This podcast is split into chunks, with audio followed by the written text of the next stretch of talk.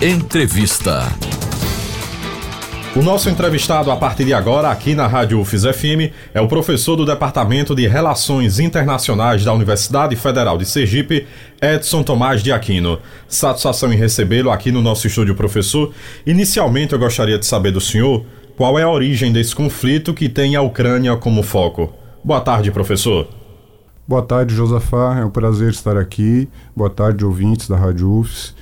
Espero trazer algumas informações que ajudem a esclarecer um pouco esse contexto que envolve a Ucrânia, Rússia, Estados Unidos, OTAN, enfim, são vários atores aí envolvidos. Agora, o que deflagrou essa atual crise foi é, a recusa do presidente Viktor Yanukovych, em 2013, em aderir à União Europeia. Já havia um processo é, avançado em andamento.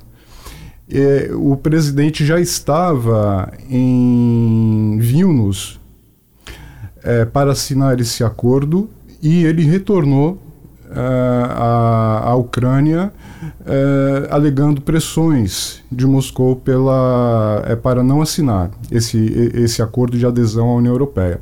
Isso levou a protestos muito grandes na capital Kiev e isso acabou levando a Moscou a alegar interven intervenção, interferência norte-americana né, nesses movimentos que teriam, é, teriam começado em redes sociais. Né? É, e é, esse movimento social acabou depondo o presidente Viktor Yanukovych, acabou ascendendo ao poder um governo é, não simpático a Moscou, e isso fez com que, logo em seguida, é, alguns meses depois, é, a Rússia é, invadisse a Crimeia e anexasse esse território, o que levou a protestos generalizados da comunidade internacional, mas Moscou não recuou e alegou que aquele território já lhe pertencia na, na época soviética. Ele foi cedido por Stalin, uh, mas isso não, não alterou, digamos, o contexto geográfico da então União Soviética. É, foi apenas uma questão interna. Mas com o esfacelamento da União Soviética, em 1991, esse território ele passou a ser ucraniano, unicamente é, ucraniano. É, até que esse episódio de 2013, né, digamos, fez com que a Rússia buscasse uma, um revide a, essa interfe, inter, intervenção é, externa, né, e fez a anexação da Crimeia. Uma situação que permanece até hoje, né, com protestos, mas generalizou. Isso, de certa forma, levou aquela parte leste do país, próxima à Rússia, a, a, a, a novos movimentos separatistas, movimentos pró-Rússia, né? Enquanto uma parte de, da, da, da, Ucrânia ela está, digamos assim, ideologicamente posicionada a favor da União Europeia, de uma aproximação, de uma vinculação da Ucrânia à União Europeia. Então, o contexto hoje da Ucrânia é de uma divisão de uma guerra civil. Você tem movimentos separatistas, principalmente no, no leste do país, próximos à fronteira com a Rússia. É, eu, eu, eu, eu gosto de citar inclusive o, o clube é, o Shakhtar Donetsk da, da cidade que está na região é, leste do país e que por, pelo presidente do clube é, ser digamos russofóbico ele mudou a sede do clube de Donetsk para a parte oeste. Isso já há vários anos e o clube ele perdeu a sua digamos, a, a, sua sede né, na, nessa região. É apenas para mostrar como, como essa divisão né, da, na sociedade ucraniana tem levado a, a, a essas situações. Né? Então a situação é de, de uma guerra civil, de movimentos, uma parte pró-Rússia e uma parte pró-União Europeia. Agora, professor, o que é que está por trás desses movimentos separatistas? Então, no, é, é, esses grupos separatistas eles recebem apoio de Moscou. Uh, há por parte do Ocidente uma, um receio de que haja uma anexação ou incorporação, assim como foi feito com a Crimeia, uma, uma invasão à Ucrânia, né? E a, por parte da Rússia, a queixa é de que vários territórios que já foram soviéticos, né, como a Lituânia, a Estônia, a Letônia, é, foram cooptados pela União Europeia, pela OTAN. Né? Isso, de certo modo, é, pelas justificativas de, de Moscou, isso é, torna a situação do país um pouco instável porque ameaça a segurança. Né? Cria uma, é, nessa linha de fronteira uma, uma ameaça à sua, à sua própria segurança. Então, o que está por trás é uma tentativa de Moscou evitar que a Ucrânia receba recursos da OTAN, como é o que tá, tem sido colocado mais recentemente. Uh, por outro lado, também a gente percebe é, que os Estados Unidos, há, há, algum tempo, eles têm perdido o seu poder é, de influência unilateral. Né? E eles têm buscado é, projetar os seus interesses através de organizações, de instituições como a própria União Europeia, a OTAN, em que esse poder ele pode se efetivar de modo é, mais tranquilo. Né? Então, é, haveria também por trás desse, desse movimento uma, é, digamos, uma aproximação da OTAN em, que é uma aliança que, que, que na verdade, é, fez sentido de existir na época da Guerra Fria. Né? E atualmente, é, com o fim da União Soviética, inclusive se previu o fim da OTAN. O que não aconteceu. A OTAN, com 11 de setembro e com outras ameaças, ela acabou ganhando uma nova, é, novos objetivos, digamos assim. Né?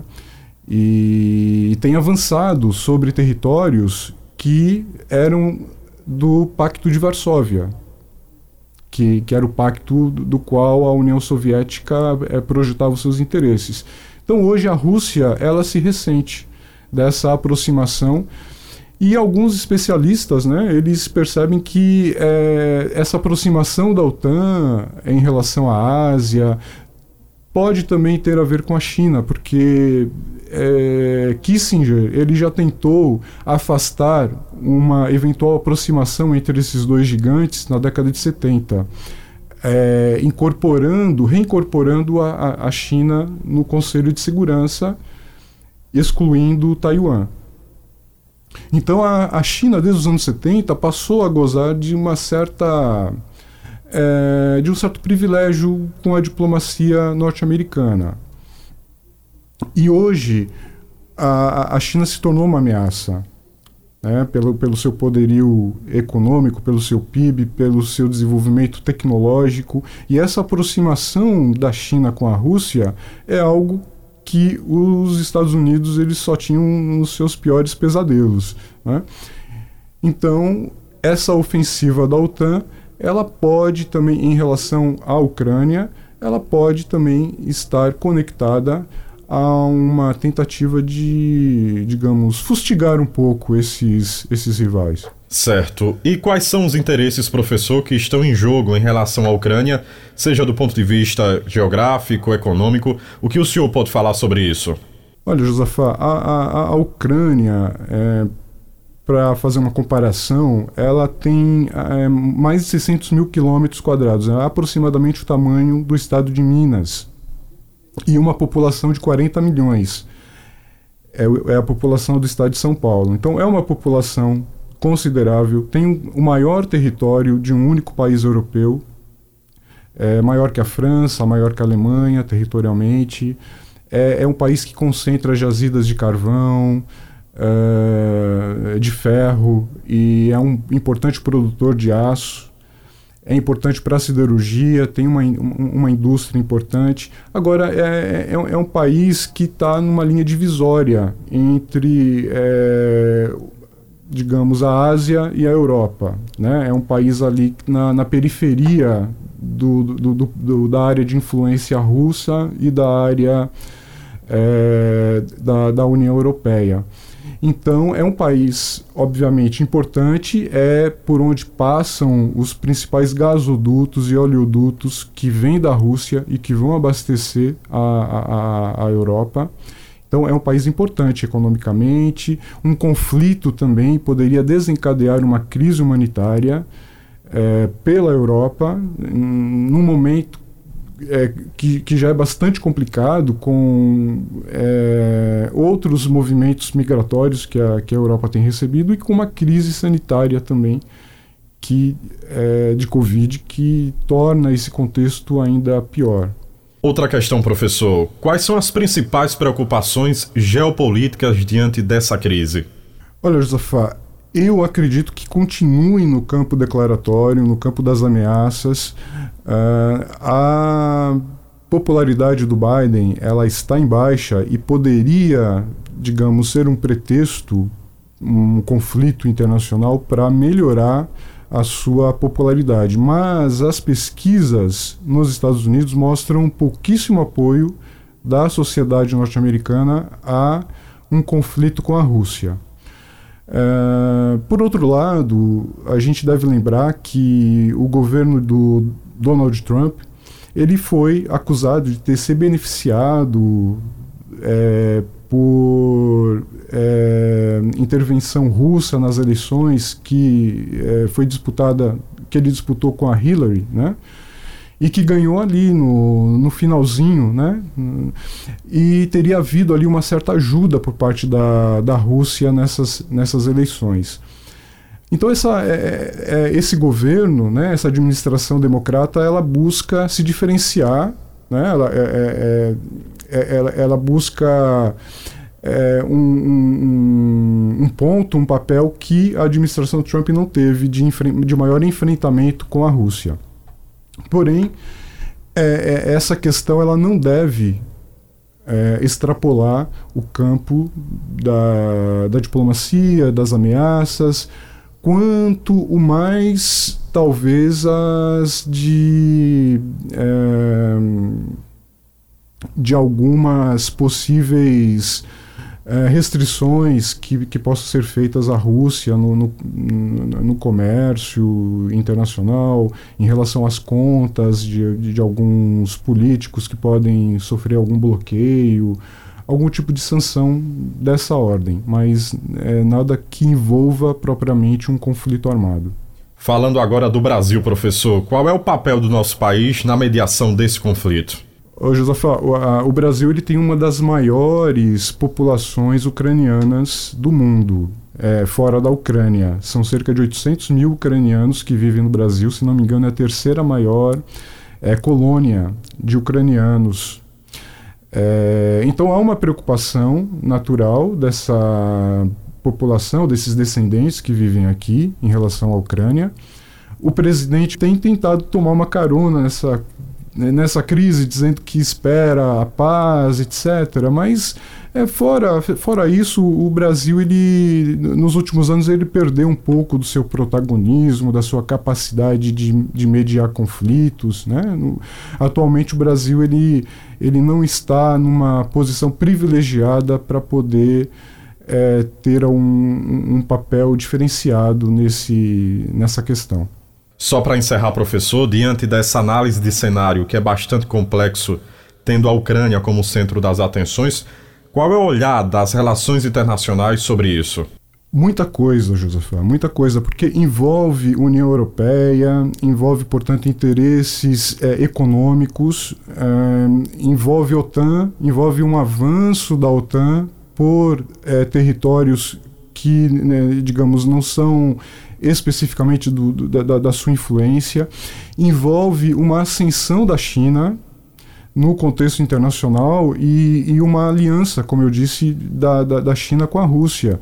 E, e, essa aliança ela pode é, provocar uma, uma mudança na, na conjuntura internacional. Né? Porque você tem dois gigantes com assento no Conselho de Segurança e com poder militar e econômico considerável. Né? Então, isso muda um pouco o tabuleiro do jogo, principalmente na, na, na região asiática.